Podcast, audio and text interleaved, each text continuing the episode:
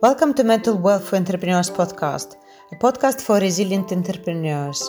I'm Katerina Thomas, your host, and today I have a pleasure to chat with Michael Freeman, MD, a professor of psychiatry of University of California, San Francisco School of Medicine. Michael is also a practicing psychiatrist and psychologist and an executive coach who works with entrepreneurs seeking to understand and manage their mental health. He's also a serial entrepreneur who recently launched Ikona, mental wealth and well-being accelerator for entrepreneurs. Hi, Michael. Hi, Katerina. Thank you for having me as a guest. Thank you for coming to the show, to the program. I've just done a short introduction about you, but you are pretty much of a celebrity when it comes to mental health for entrepreneurs. So I'm really glad to have you on the program. Well, it's a pleasure for me to be here, and I appreciate that you're making this a focus for your work, because I think the more people can engage in this conversation, the more likely we are to just normalize the idea that entrepreneurs are a little bit different from your average bear, and that's what give them the special sauce that they need to create companies, grow the economy, create jobs. But that special sauce is associated with a couple of vulnerabilities. And I think if people can begin to accept that and see the big picture, we're going to be able to have a lot healthier and happier entrepreneurs out there. So thank you for creating a platform to have a conversation about that issue. No, thank you for sharing your thoughts on this. But you've been doing this for quite a while. You've been doing research on mental health, especially focusing on entrepreneurs. How long you've been researching this topic? Research, it depends on what you mean by research. But I first started observing the mental health differences among entrepreneurs 20 years ago. At that time, I was a CEO of a company. I was a co-founder and a CEO, and my company at that time had about 300 corporate partners, and a bunch of them were startups and early stage companies. By that time, I had finished all my psychiatric training, and I was able to recognize that the founders many of them had mental health differences that popped out. I could really, see it with my training and background. So in terms of the research, the hypothesis began to evolve about 20 years ago. And then actual formal research in studies conducted with academic colleagues, I would say last 7 years, probably, we've been doing that kind of research. And the data, by the way, and you may have seen the data, but it confirms my original impression that, in fact, there are a lot of mental health issues among entrepreneurs. It's what in part makes them great, and it's in part what makes them fragile. Yeah, because you published a paper in 2015, Entrepreneurs Touched by Fire. Correct. And in that paper, you found, you've identified some possible correlation between the mental health and entrepreneurs, if I interpret the results correctly, and mental health and the entrepreneurship. You found some correlation. But your recent study published in 2019, which was that has been cited on many websites, including Forbes, it's also kind of confirming this and providing more details on the relationship between entrepreneurship and the mental health conditions in entrepreneurs. However, my question is, Well, first of all, if you can just a little bit explain to listeners who haven't read that study, what were the main findings of the study? What was the initial sort of research questions? What do you try to find, and what were the results of the study? Sure, I'd be happy to summarize that, and also let you know that we've had a bunch of other papers published since that time. My colleague, Dr. Sherry Johnson, from a professor of psychology at UC Berkeley, is the principal author on probably the majority of those studies. So if you want to look up our other research, just go on Google Scholar and search on her name. We've got a bunch of co-authors. We have kind of a nice group of scholars and researchers kind of looking at this issue right now. But you asked about the principal findings. And I'm going to include findings that came from another study that we have completed, but it hasn't been published yet. Nonetheless, they all tend to point in the same direction. Okay, finding number one, 100% of entrepreneurs have a personality. Now, what is a personality? Personality is a predisposition to respond to the same circumstance in more or less the same way most of the time. You are an ambitious entrepreneur starting a podcast, creating a business empire, and you like to take risks. I'm a cautious doctor. I want to make sure I do no harm and that everybody at least survives.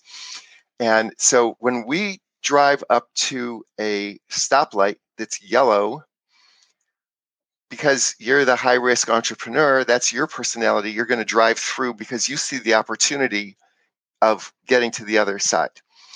I'm a cautious physician. I'm going to stop at the yellow light because I see the risk of going through the intersection when people are coming the other way. 100% of entrepreneurs have a personality, and the personality profile of entrepreneurs is unique. And that's kind of where the secret sauce comes from. Now, with this unique personality, each of those personality traits associates with mental health conditions. And what we found is that by a mental health condition, I mean a diagnosable a diagnosable issue that can create strong emotional states and intrusive symptoms that has the potential to derail your effectiveness as an entrepreneur. So, for example, everybody knows what depression is. If you are an entrepreneur and you're depressed, that has an adverse impact on both your personal life, but also your executive functioning and your performance as an entrepreneur. And so it has business consequences, and then ultimately that spills over and has ecosystem consequences. So long story short, there are a bunch of personality traits that are more common among entrepreneurs, very well established finding by now. And there's a kind of a portfolio of mental health vulnerabilities associated with those personality traits. High on the list would be ADHD, attention deficit hyperactivity disorder, bipolar spectrum conditions, and also anxiety and depression, at least as much as population-based rates. In other words, if you compare entrepreneurs with managers, for example, anxiety and depression is going to be about the same, and then, which is a big number, mm-hmm. and so you can't really ignore it. And then a predisposition to what I kind of package together as impulsive, compulsive, and addictive behavior, and so that would be workaholism and serial entrepreneurship, as behavioral features people can relate to, but also, you know, more likely to live it up when you're networking at a cocktail party. So that, I would say, is kind of the overall package that by and large we see most commonly among entrepreneurs. Now, everybody's going to want to know, do all entrepreneurs have these mental health conditions? The answer is no. Really, you know, in one study, we found 49% of the entrepreneurs reported a lifetime occurrence of one of these things. In this other study that's not published yet, the number was lower. It was more like 39%. So they're big numbers, however you slice it. But it's not the majority. So what about those other people, the majority of entrepreneurs that don't really have a diagnosable mental health condition?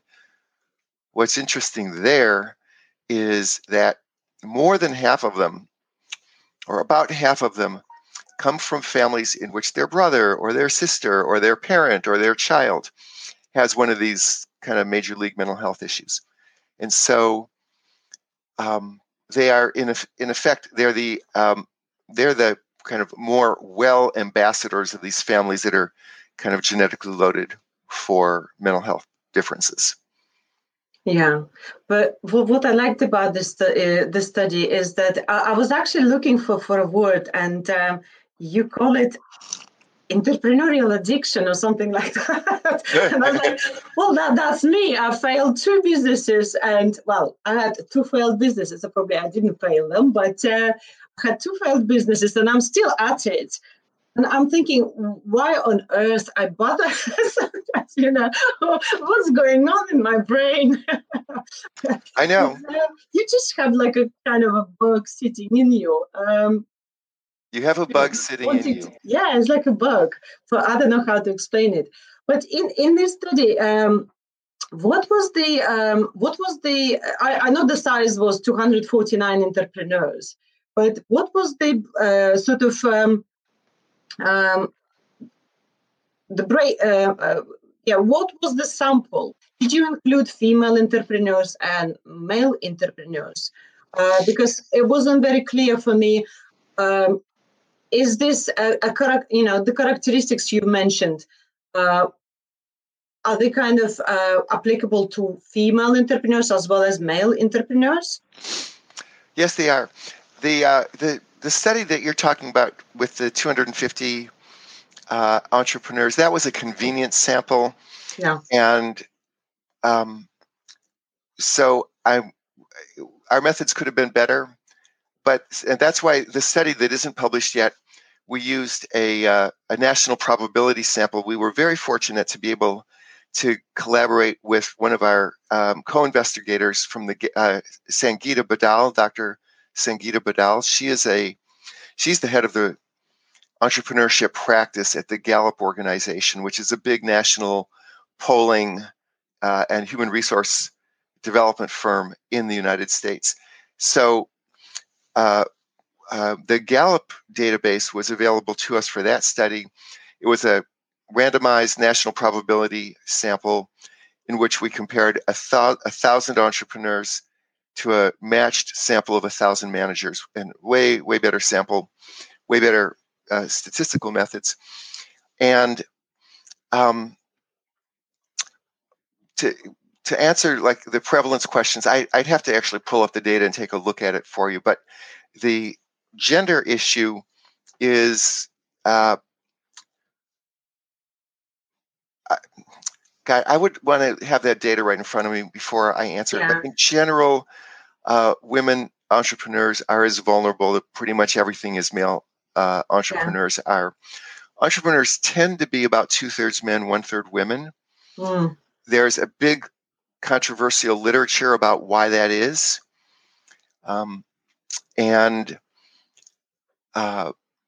There are some mental health conditions that are more likely to occur among women, for example, anxiety. Anxiety, yeah, that's right. There are some mental health conditions that are more likely to occur among men. I think sort of impulsive, more impulsive related kind of conditions. There are some mental health conditions that are more likely to be diagnosed among men, but equally prevalent between men and women. ADHD would be an example of that. Yeah. But I would say that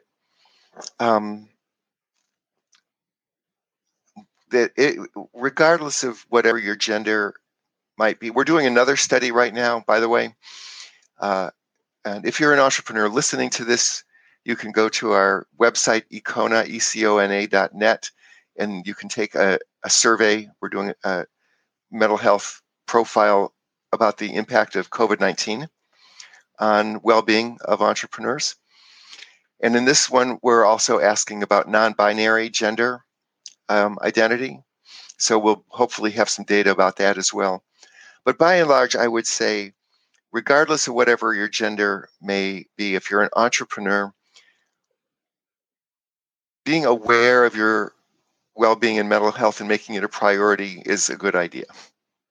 Yeah. And also, I don't know if you've come across any studies that are actually looking at the causal relationship between mental health and entrepreneurship, because it would be good to know whether entrepreneurial activities are likely to lead to more mental health problems in both male and female, or whether people with teenagers and children who have mental problems in adolescence or childhood potentially are more likely to become entrepreneurs later on in life. Because, for example, if entrepreneurial activity leads to greater risk of mental health problems, then it would be a good idea for entrepreneurs before they even start up their business, right? And think about finding capital and spending all this money and effort on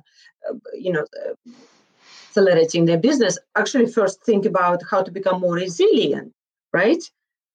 Whilst, if teenagers and kids have mental health problems and they are more likely to become entrepreneurs later in life, then perhaps the traditional educational pathways are not right for them, and there should be different alternative educational paths for those kids to encourage them to become entrepreneurs. What's your view on that?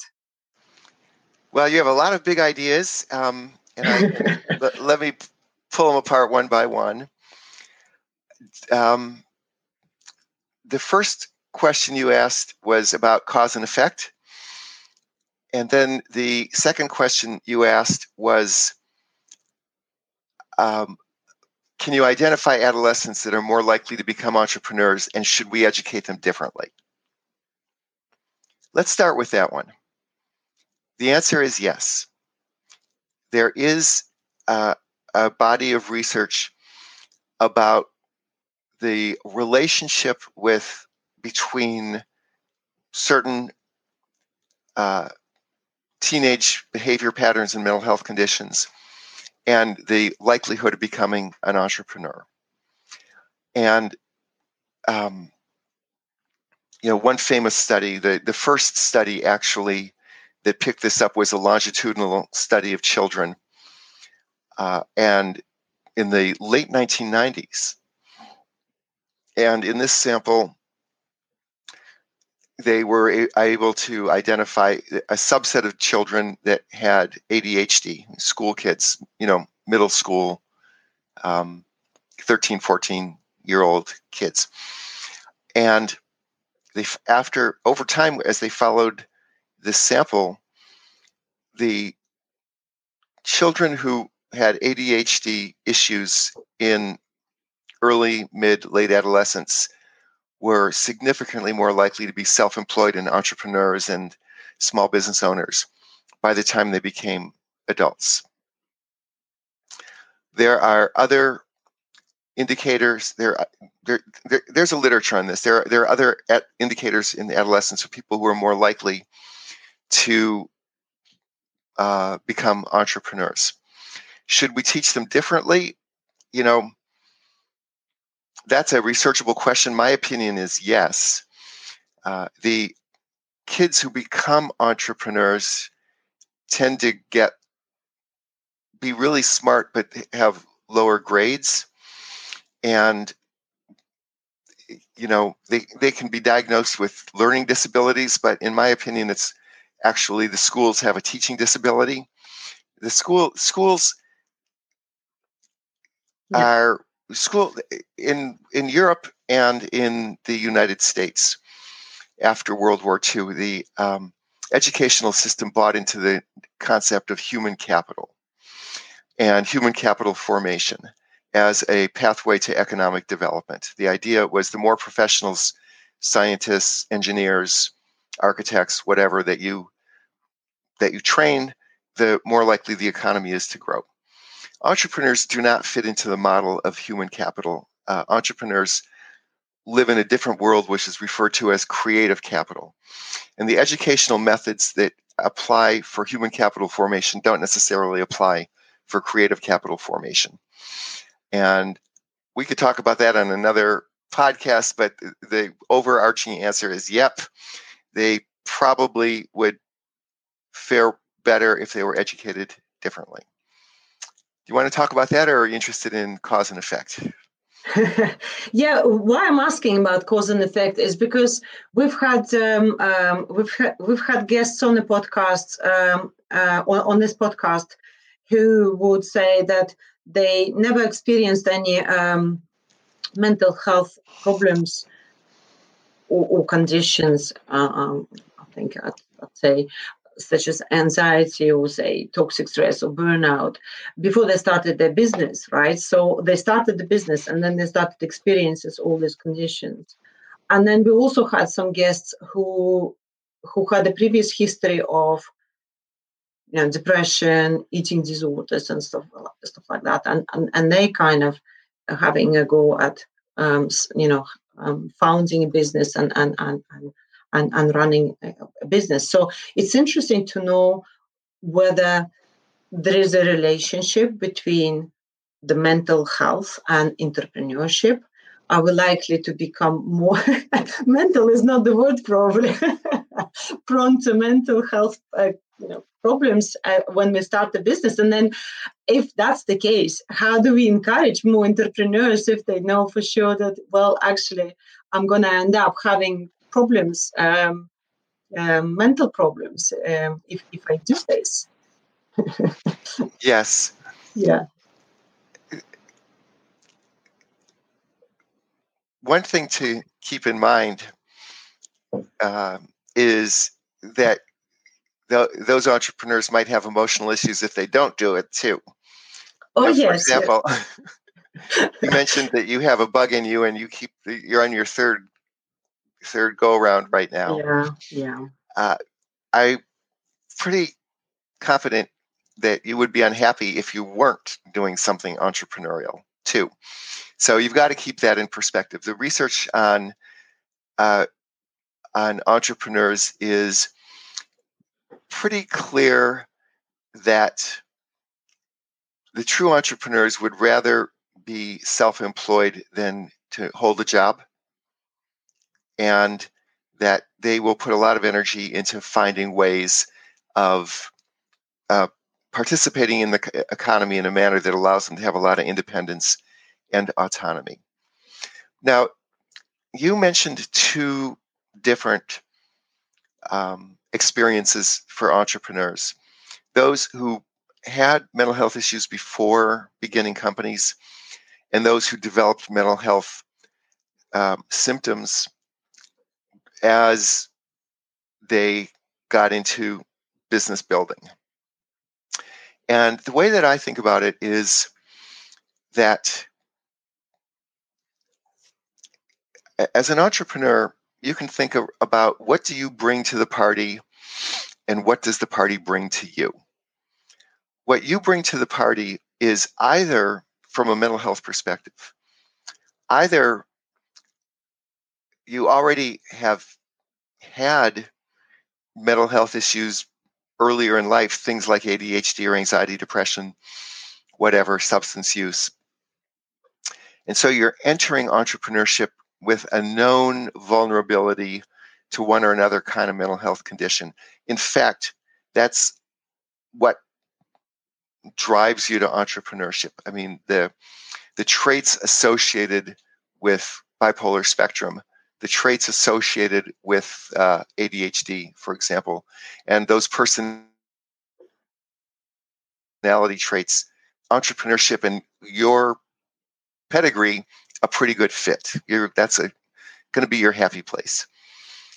And then what does the party bring to you? Well, the party brings stress, conflict, lawsuits, competition, co-founder issues, difficulty with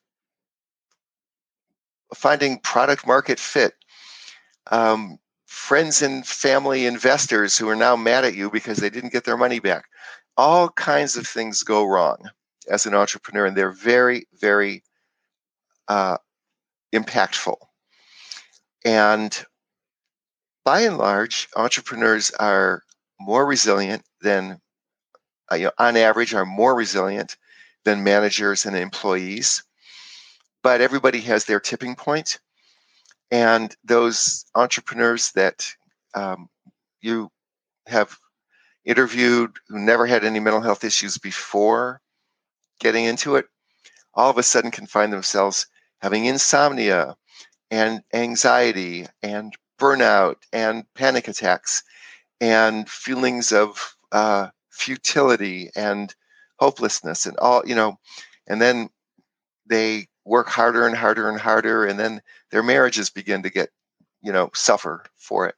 So it's both and. It's what do you bring to the party? What does the party bring to you? When you're starting a business is kind of like rafting on whitewater. If anybody has ever been river rafting, you're going through turbulent rapids, and ahead of time, the most likely outcome is that your business is going to wipe out. Don't I know this? I was, I had heart palpitations, and I thought there was something wrong with my heart when my first business failed. And I couldn't sleep for a year. I'll be honest with you. I was on sleeping tablets for a year, and then I kind of said to myself, that's it, no more. I went like cold turkey, stopped taking any tablets. And for 2 weeks, I was really trying to get my sort of sleep back and kind of try to do a lot of self-talk about, but, you just keep going to the time and thinking, well, what I could have done differently to make it a success. And you just keep beating yourself up. But then no one is becoming Mark Zuckerberg, right? Or straight away. I mean, like in Silicon Valley, 9 out of 10 startups, that they fail, right? And successful entrepreneurs, often entrepreneurs who fail, pick themselves up, start again, try a different strategy, different approach, and then maybe fail again, and then start again, and then they may or may not succeed, right? But I understand totally, how anxious you can become running your own business, and especially at this early stage when you're looking for clients,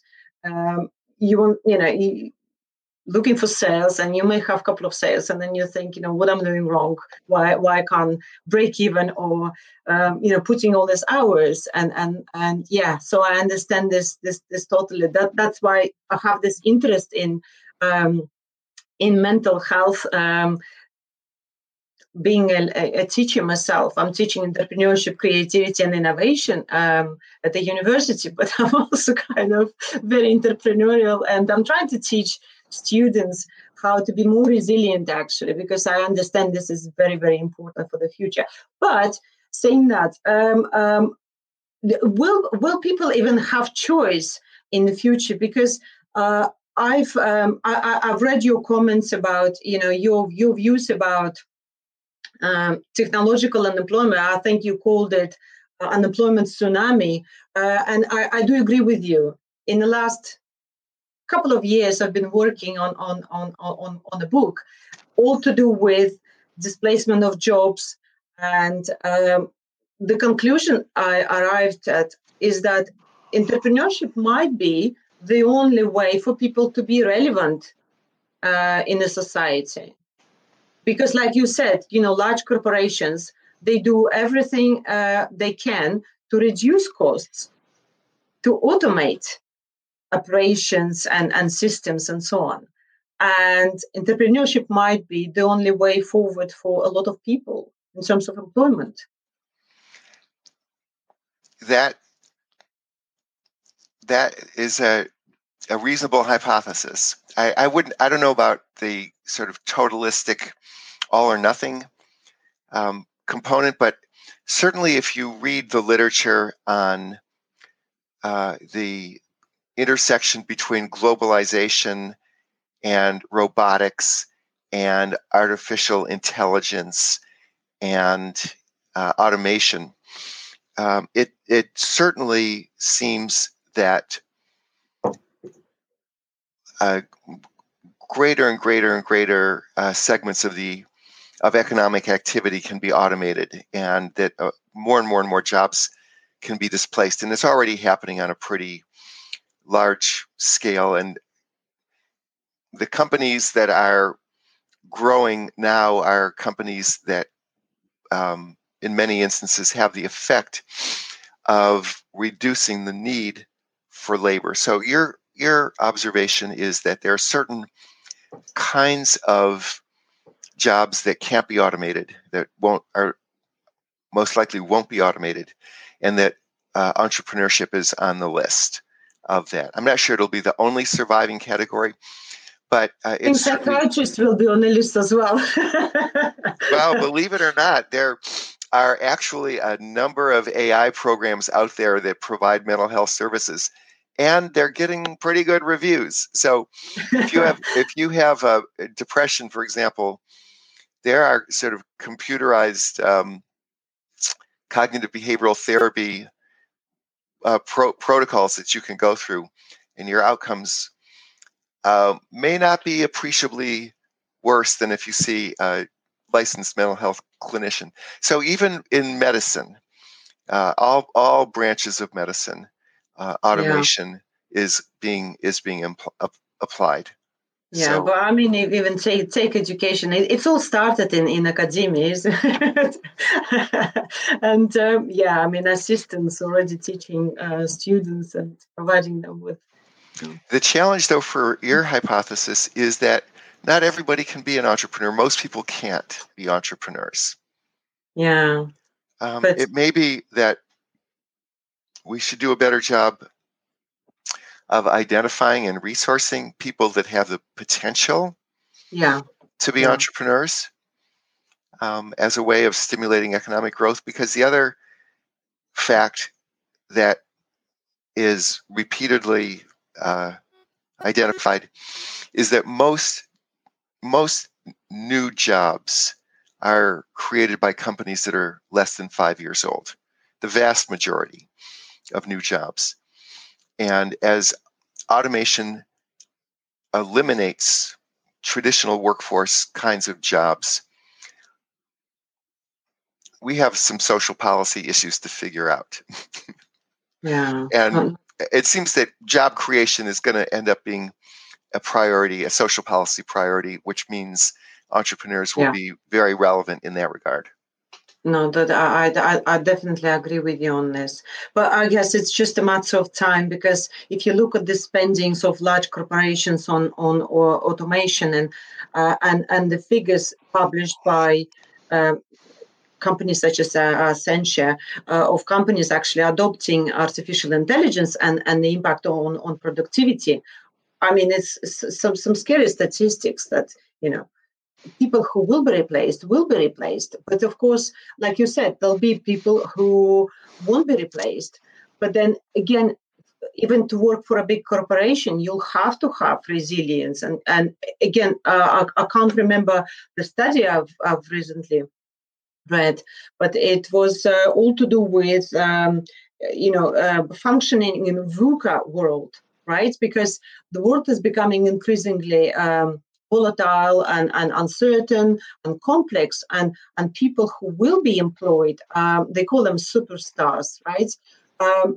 They will have to have not just the skills such as creativity and be emotionally, emotionally intelligent, right? But they'll also have to have resilience, mental resilience as well. So, we're potentially going to see a major sort of displacement of a lot of people, and people will have to be reskilled. But then again, will people have, enough mental, capacity to even do that? That's another question. But going back to your research, obviously, anxiety is quite a healthy response, right? And in small doses, anxiety is nothing to be afraid of. But how can entrepreneurs spot when anxiety can become something more of a concern, like a mental problem? How can they spot the change?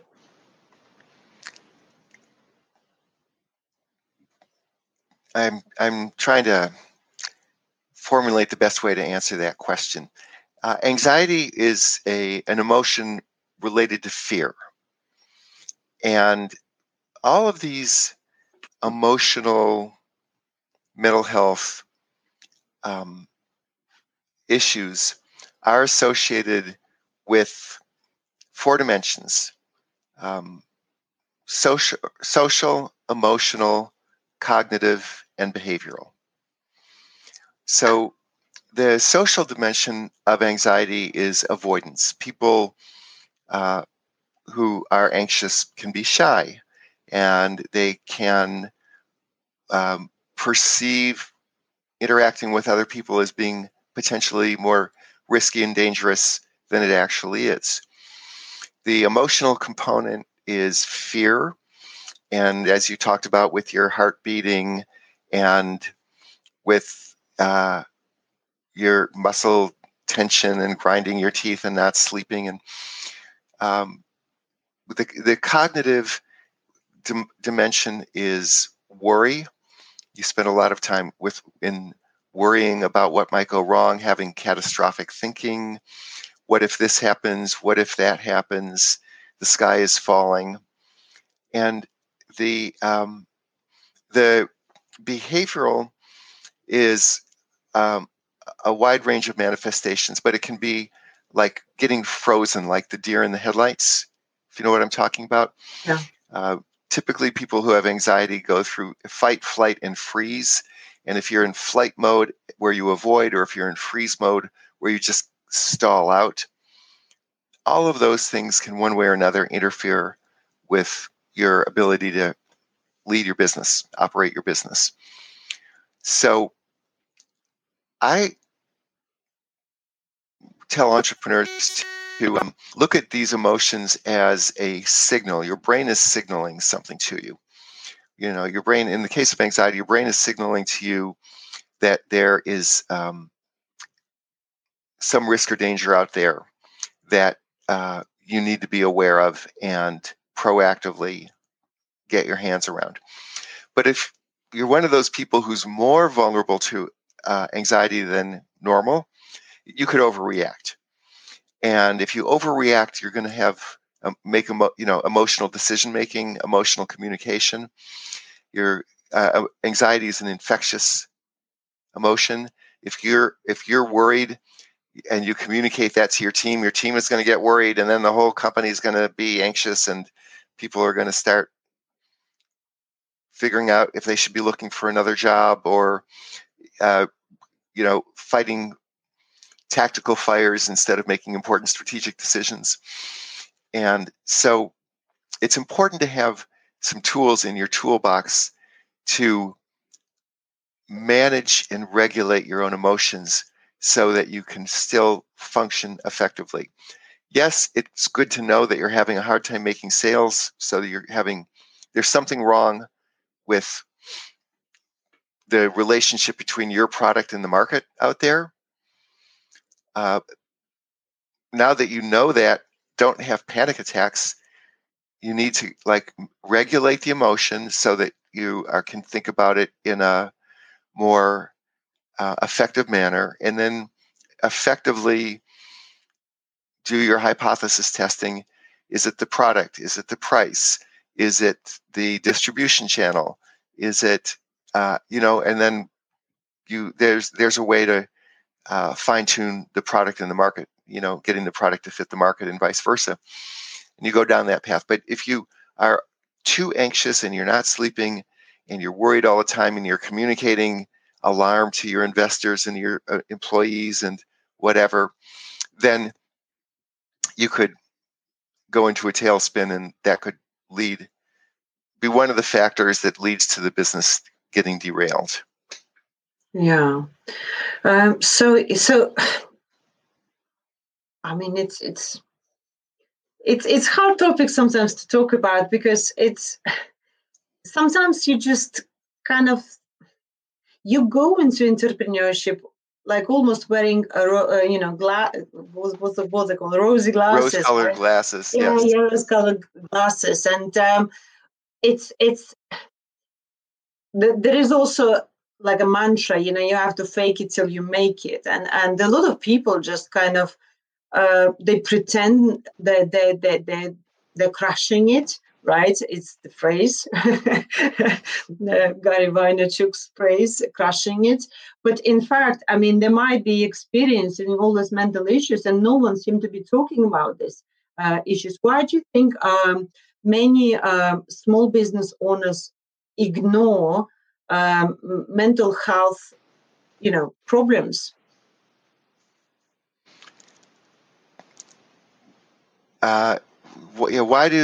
Why do entrepreneurs and small business owners ignore mental health problems? I think you suggested a couple of issues. One is managing impressions, and another is lack of awareness, and a third is not having a safe space to open up about it. I'm trying to solve the third problem and the second problem with Ikona, which you mentioned before. We're trying to create some resources that can help entrepreneurs manage this set of issues more effectively. But in terms of the three blockers, entrepreneurs experience a lot of pressure to project an image of success. And one of the social skills that's important for entrepreneurship is impression management. Entrepreneurs need to have a lot of different kinds of relationships with a lot of different people, customers, suppliers, team members, co-founders, employees, investors. Many, many different constituencies need to come together to form a coalition in order to empower a business to succeed. And so there's a lot of emotional labor involved in entrepreneurship. But as an entrepreneur, you need to be able to emotionally engage with every stakeholder in that consortium. And to hold that consortium together, entrepreneurs are called upon to create goodwill and motivation among all of the stakeholders to collaborate in ways that allow the business to succeed.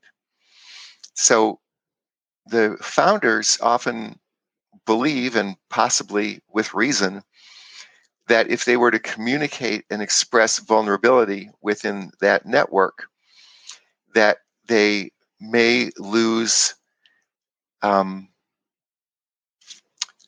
traction that they need on behalf of the business. So there's the pressure that, to convey a level of confidence that may not actually be warranted. Now,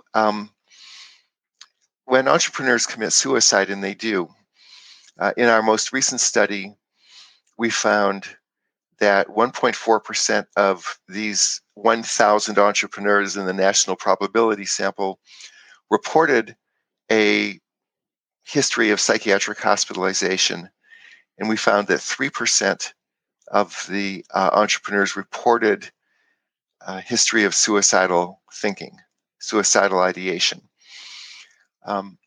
So when these kinds of things happen, you hear the argument, why don't we just educate investors, suppliers, customers, team members to understand that entrepreneurs are people, and like everybody else, they have a breaking point and they have vulnerabilities, and they're not these, you know, idealized celebrities that always win and never lose. And I think that your podcast and all kinds of public awareness type of exposure can go a long way to helping investors and team members and co-founders and suppliers appreciate how much risk these entrepreneurs are taking on and what kind of pressure they're under. So the first blocker, like I said, is the need to manage impressions. The second blocker is stigma, and that they're in Europe and in the United States and in Canada and even more so in other parts of the world. There's a lot of shame still associated with things like bipolar spectrum or substance use or depression or panic attacks or whatever the issue may be. Yeah, I mean, you mentioned this suicide, and I am aware of several entrepreneurs who committed suicide. Take, for example, the fashion designer Kate Spade. I mean, but of course, those entrepreneurs, they also had a history of depression, because depression often leads to suicidal thoughts and heightened risk of suicide.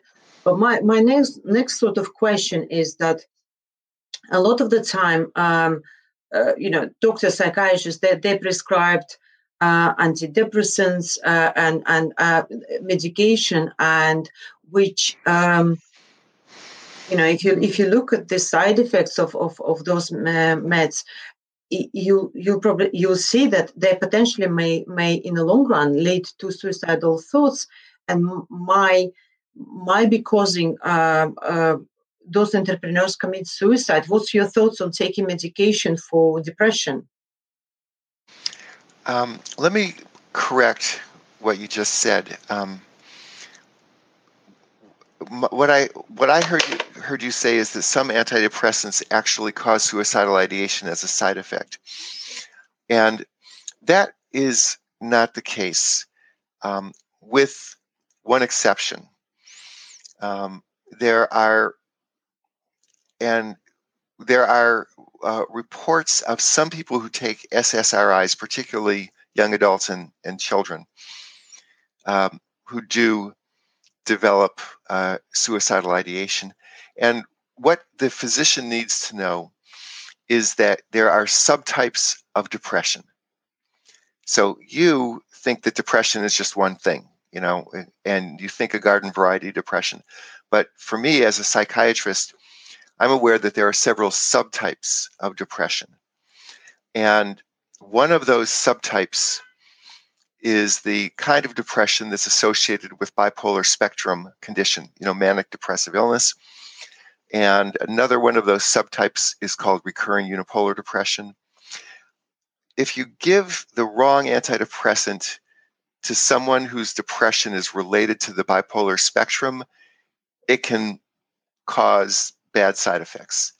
And that's why the psychiatrist has to be very mindful and very careful to properly assess what kind of depression they're dealing with before they prescribe antidepressants. When the antidepressants are properly prescribed, they're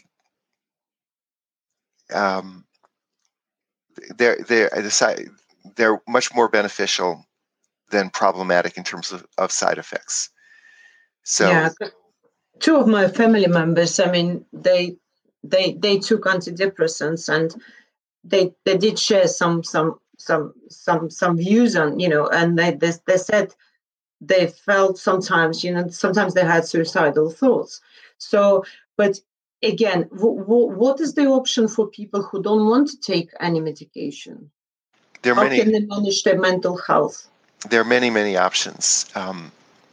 Medication is necessary for some of the more extreme, some of the more severe mental health conditions. But in the mild and moderate range of mental health issues, there are a lot of lifestyle and behavioral and prevention-oriented solutions that people can call upon in order to maintain their equilibrium. You, for example, in your comments earlier, talked about sleep. A simple prevention-related issue that you can focus on is sleep. Sleep is more, and then the second one is exercise. Sleep and exercise together are more effective or equally effective as compared to a wide range of medications for anxiety and depression. Yeah, but going back to that time, I mean, it was really crazy because I had fear that I might not have sleep without actually trying to fall asleep. So I would take sleeping tablets because I had fear that I might not sleep. But then you became psychologically dependent on. Yes, that's right. And then I started reading some literature. And I've come across this guy saying, well, actually, if you don't sleep, you're not going to die or anything like that. And the number of nights where I was just like watching the clock almost like 4 o'clock, 5 o'clock. Oh, I have to get up. It's okay. You know, you have a couple of, mugs of coffee and you're right. And then it's kind of went back to normal, you see. But I am, just to be honest with you, I'm one of those persons who don't want to take any drugs, and I always try to find an alternative solution. And I also came across research by Joanna Moncrieff. She's the leading psychiatrist in the British psychiatrist, and she published several studies where she almost kind of, well, she said that the chemical imbalance theory that many psychiatrists sort of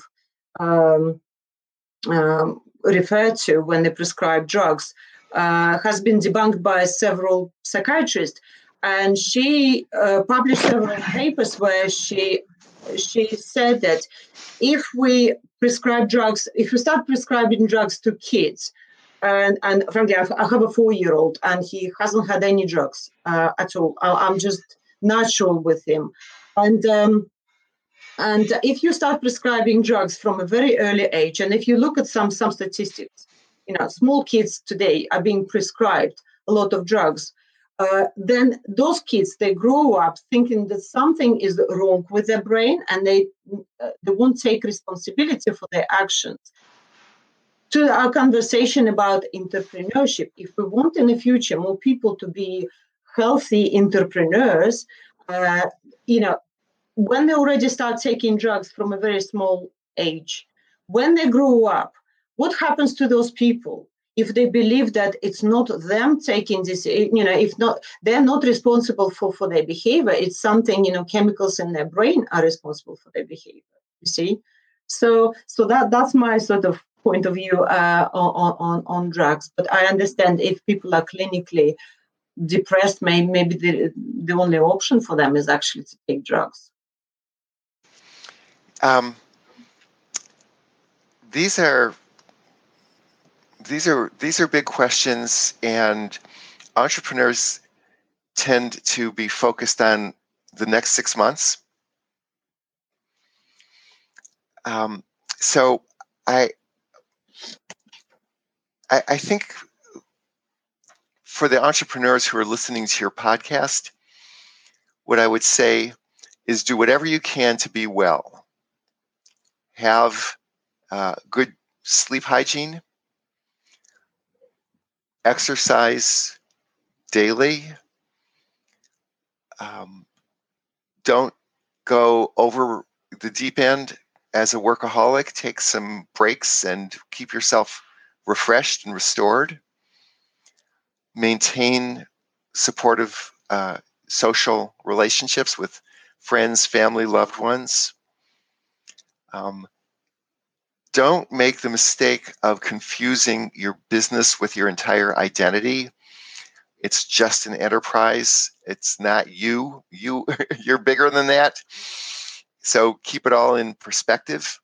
Yeah. And then if you are, for one reason or another, experiencing significant emotional problems or symptoms that are interfering with your functioning, ask for help. Ask a kind of a licensed, trained mental health professional for help, just the same way you ask a lawyer for help about figuring out your operating agreements, and you ask consultants for help around strategy and tactics, and you ask engineers for help around automating work processes, and you ask accountants for help in managing, cash flow and reporting. Mental health people are just another kind of consultant at your disposal to provide resources you need to be a more effective entrepreneur. And, like what I said at the beginning is that your greatest strength is your greatest weakness, and that the motivation, creativity, energy, drive that you have that kind of propels you into being an effective entrepreneur can, under the right circumstances, be associated with some of the bigger and badder mental health symptoms. If you get to that point, first do everything proactively to prevent it. If it does happen, don't mess around. Just deal with it head on. And there are solutions out there that work for you. And I, I don't personally, I think it's not a great use of time to debate the, the enterprise, sort of the political economy of the enterprise of mental health. Yeah. Because that's not really relevant to entrepreneurs. What's relevant to entrepreneurs is, can they be well? Can they be happy? Can they be healthy? Can they have good business outcomes? And can they have good life outcomes? So I just try to focus on those results, delivering those results. So what can entrepreneurs do during the COVID pandemic? Because obviously what's happening right now, it's unprecedented, right? And a lot of entrepreneurs I interview, they try to pivot, they try to find new business models that will work in these difficult times, how they can safeguard their mental health during COVID pandemic. It's very difficult, and I give everybody a lot of credit who's out there right now coping with this. There are lots and lots and lots of businesses that have closed and are just not going to come back. And many of the other businesses are either winners or losers. Some businesses are exploding right now because of the pandemic. A good example is collaboration software. You're in the podcast business. That's a great place to be. Podcasts are way up because everything else is way down. So there's more demand for content now than there ever was. If you're in Netflix, you're cashing in. But on the other hand, I think you are discussing it at the moment, not me. I haven't monetized it yet. I think is making money. But yeah.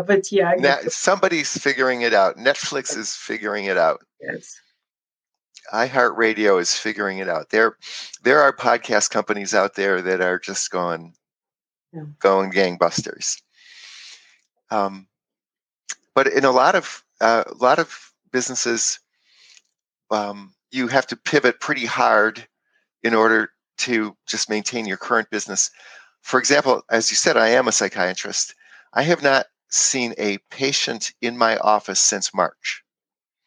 I've had to pivot 100% of my clinical care that I provide on some kind of platform. So that's a big pivot. I've had to change my operations, but as far as my business model, it's about the same as it always was. But you know, it involved learning new technologies, developing new relationships, all kinds of stress involved in making an abrupt change in your business model. And then other companies are having to downsize, right size, refocus around some products, in your product mix can survive and other products can't. Lots of layoffs happening. It's a very, very hard time for entrepreneurs. Yeah. But Michael, you're a serial entrepreneur and you're a psychiatrist. Have you ever suffered from anxiety or depression yourself, and how do you manage your mental health? Yeah. Because you're not immune to this. I'm sure you're not immune. No, I'm definitely not immune. You're absolutely right. I feel all the same emotions as everybody else. In fact, I'm starting a company right now, and so I'm back on the roller coaster. And we're having a great day, and we're having a horrible day, and we're about to. In 90 minutes, we're going to be providing this great program that I'm so excited about. But on the other hand, I wish we had another 20 people in the room. And so, it's very emotional for me, just like everybody else. I like that, actually. And in Ikona, we're a team of people. Everybody in our team is an entrepreneur. And so we're entrepreneurs taking care of entrepreneurs. And so we get to have self-awareness as we go through the process. So I go through the normal ups and downs, and then not yet with this business, but in prior businesses, when there were big inflection points, I've had big emotional reactions myself. So yes, it's true. How do I manage it? Well, fortunately, I have an advantage that a lot of people in entrepreneurship don't have, which is age. I'm older than the average entrepreneur, and that means I've got more perspective and life experience. That actually helps a lot, because I think for a lot of people, as you get older, you don't take yourself so seriously and you don't take these situations so seriously. So for younger entrepreneurs, particularly those in their late 20s and in their 30s, I would say a mental health strategy that I use, that you could use, is keep it in perspective. It's just an enterprise. It's not you. And also keep some perspective around the most of the reasons that companies fail have very little or nothing to do with you as an entrepreneur. All those companies that just got wiped out by the pandemic had nothing to do with them as an entrepreneur. So, you're the raft in the racing river, and as you can navigate your raft pretty well, but you can't control how much water is flowing through the river at any given moment. That's beyond your control, and it changes all the time. And then in terms of my own mental health, I do everything I already told you, everything on that list, I do. I worked out for an hour before the podcast this morning. I do that every morning, first thing. I got to bed on time last night so that I could get more than 8 hours of sleep before exercising, before coming on the podcast.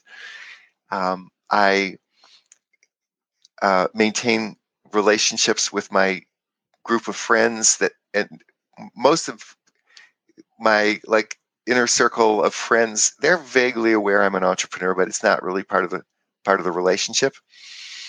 And so I've got a whole social circle that has nothing to do with entrepreneurship, and that my identity as a person is not tied up in whether the business is doing great or not doing so great.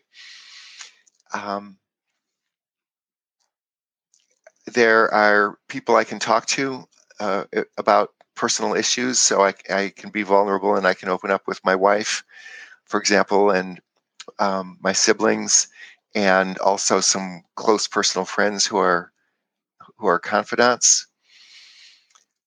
I follow a healthy diet. Your listeners should know that there are actually antidepressant benefits associated with the Mediterranean diet, as well as all the other health benefits. So I follow a Mediterranean diet. Yes. Uh-huh. Yeah. Yeah. So basically, hardcore wellness is what I do.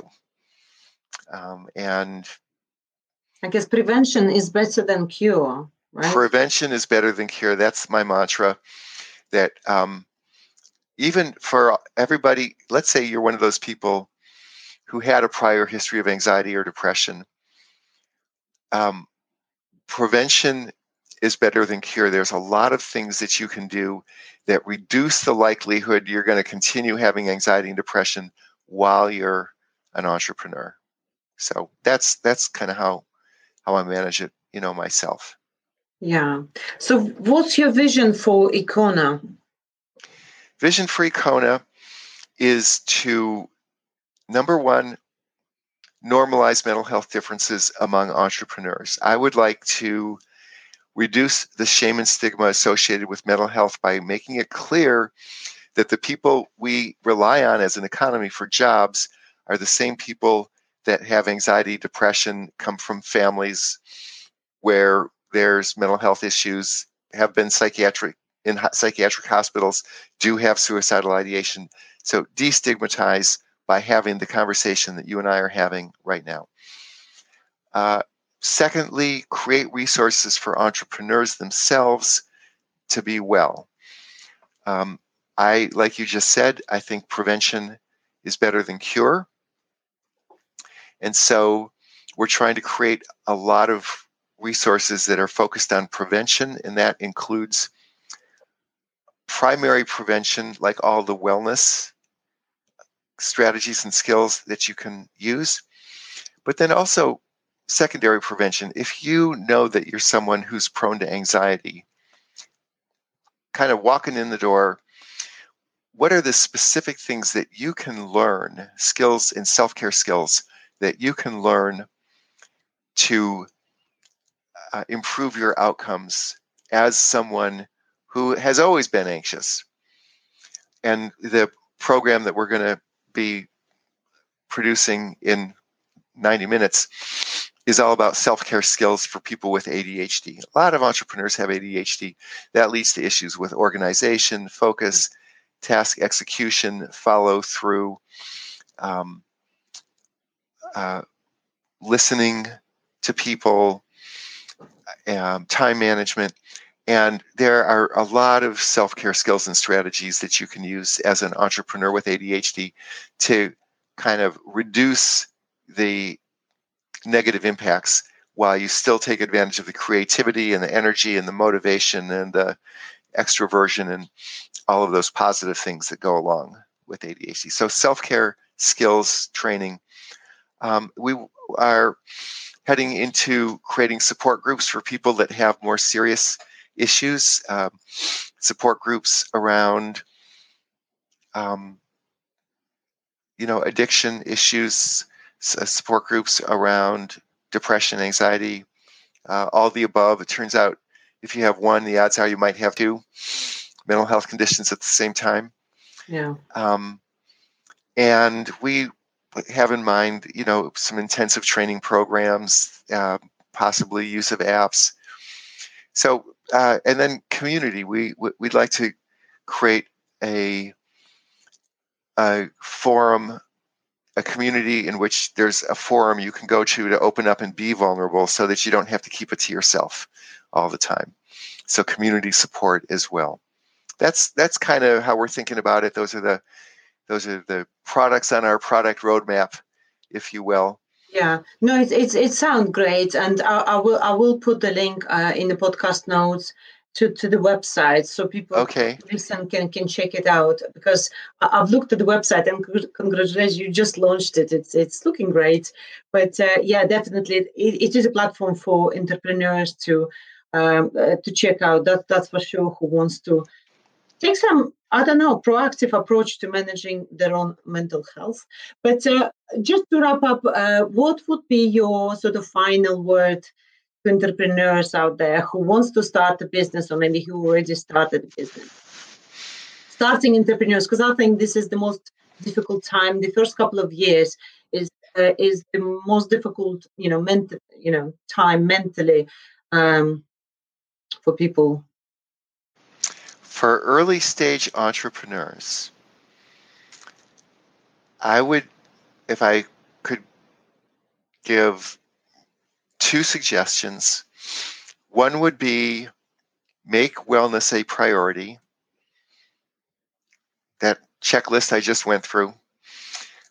And the second would be to create your own personal advisory board. And on your advisory board are a couple people whose job it is to keep you well. And then on your advisory board are a couple people who are your executive coaches and mentors for the business. And if you've got to remember that if you're not doing your personal best as far as your functioning as a human, you're not going to be able to effectively lead the organization. So you need both. And on your wellness advisory board, it would be a loved one, a best friend, if possibly a therapist of some kind, if you already know that you're vulnerable around mental health. And I would talk to those people as frequently as you talk to the business coaches and the business advisors as well, just so that you have some support. Along those lines, I really think that peer support groups are a great idea. And if you and 5 or 6 other business founders can meet once a month for 4 hours or twice a month for 2 hours, and just check in with each other and support each other, and then support each other around getting mental health help if it's needed. That can be a very stabilizing aspect of launching a business as well. So those would be like where I would start if you're an early stage entrepreneur. No, thank you so much, Michael, for coming to the program and sharing your views. It's been an absolute pleasure. I do have one more recommendation. Huh? I do have one more. Yeah, okay. The other recommendation would be to listen to Katerina's podcast. You'll get a lot of great ideas out of her podcast, so keep listening. Thank you so much. Thank you, and all the best with Ikona. And I'm sure I'll be checking it out, and hopefully maybe in the future I'll be part of it as well. Yeah, that would be great. That would be great. We do have academic researchers involved in our advisory board, and we hope eventually to have enough data to be able to